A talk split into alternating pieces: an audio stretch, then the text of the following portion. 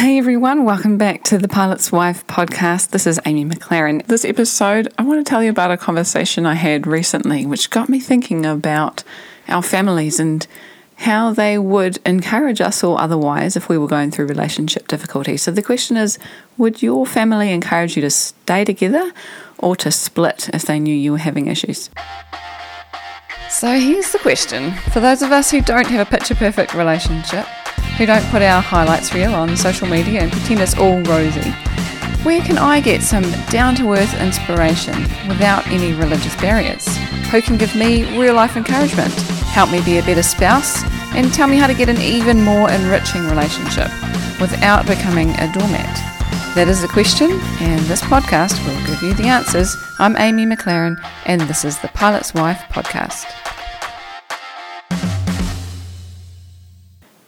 Me tell you a little story. I have recently taken on uh, publishing a wedding magazine, and I have I've been asking I've been trying to get a business mentor to help me through the process for a while now, and I finally was was assigned a business mentor last week, and so this week I, I met up with him, and he's a really friendly Indian chap. He's, he, he knows a whole lot about the, the market that we're in.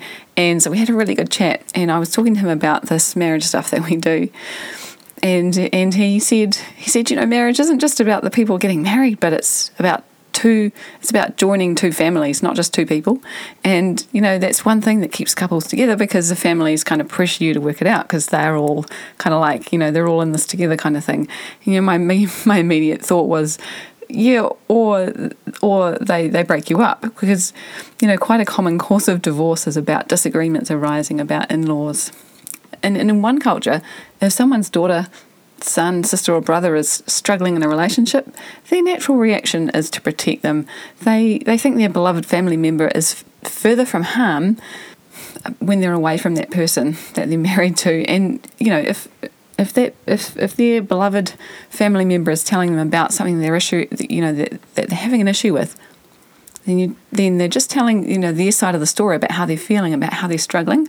And so and so often the family are going to try and encourage them you know you don't have to put up with that. You you know that's not something you should have to deal with. And they try and protect them but in other cultures such as what my business mentor lives within they know the reward that comes from working through issues. They know their precious loved one stands to benefit if they stick to it and get through it.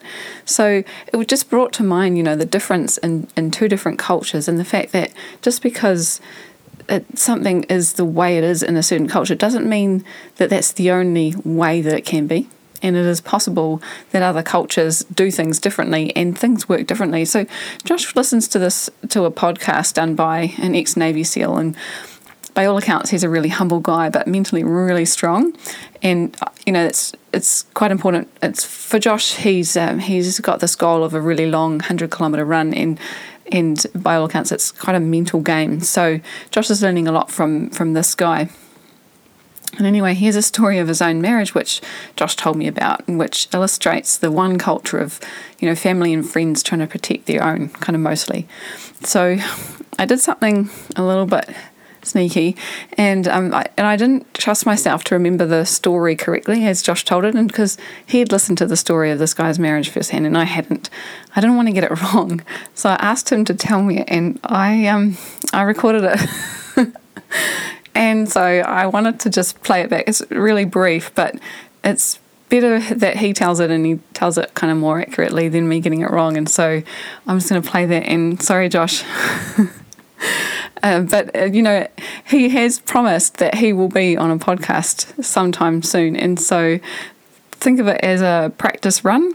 You can hear his voice for the first time, and then hopefully soon we'll have a podcast where we're both we'll both we'll both be talking on it. So the story is his wife had an addiction problem, and everyone told him that he didn't have to put up with that stuff and he should separate from the her but one, there was just one person that said, you can't do that. You made a promise to her. You've got to stick with her. And and he listened to that person. And now they've been married for another like six years, and he's like, and she's now clean. And he said that he loves her and she's the most amazing person and he's glad that she got clean of the addiction and that they've got a fantastic marriage. So that's the story.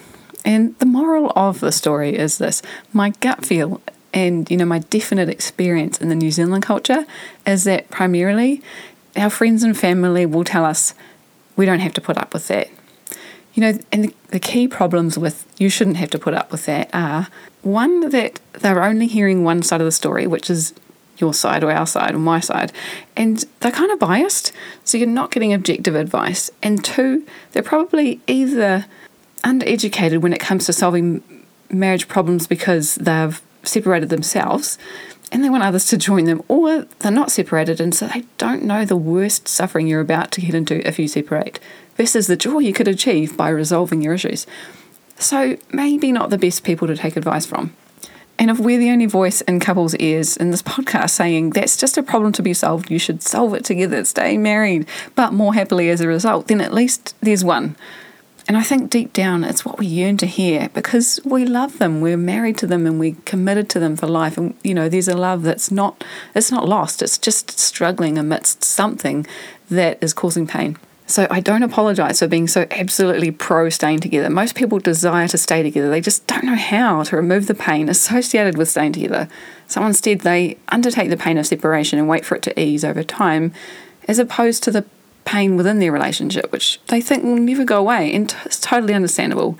If you don't know the tools to use, and we, we don't learn them at school or even at university, but you learn them from evidence based research from successful couples and they've figured it out and then applied it and you know that's that's what you want to do if you want to be successful is you look at how other successful people do it and you model what they've done and the financial cost like the financial cost of divorce in the US is estimated at 100 billion per annum so in New Zealand which you know the country is a hundredth of this hundredth of the size that'd be about a billion dollars you know it's an economic disaster and the mental cost is a huge portion of that, you know, health issues. So the healthcare costs, you know, covering the delinquent children of broken marriages, the increased poverty of separated couples, and the you know the the, the mental cost that comes with that, the added tensions of blended blended families and these lawsuits.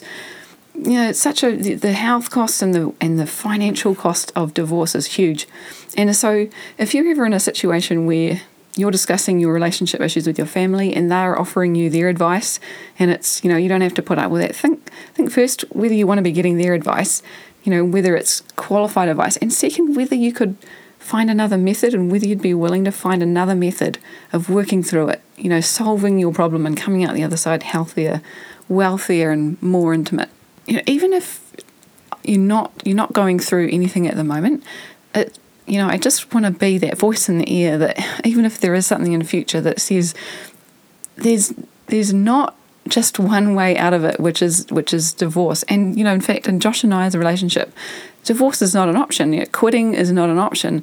We've got to find a way around it, and there is a way around it. You just haven't figured it out yet, and it's a matter of finding it, doing that that problem solving process and coming out the other side, moving past it, and being healthier, wealthier, and, and more intimate. I know these can be tricky times during lockdown, a lot of pressures, but be encouraged. Things things will get better and they do always get better. 86% of couples who have said at one time that they're very unhappy or unhappy, five years later say they're happy or very happy because they've stuck at it. They've stuck at the at the relationship and they've worked through the problem. It's so worth it and it's so common and it's so easy to obtain when you apply problem solving and just get through to the other side. So I hope I don't get into too much trouble with Josh for that. I hope you have an awesome week. I'll catch you next week. Ka kite.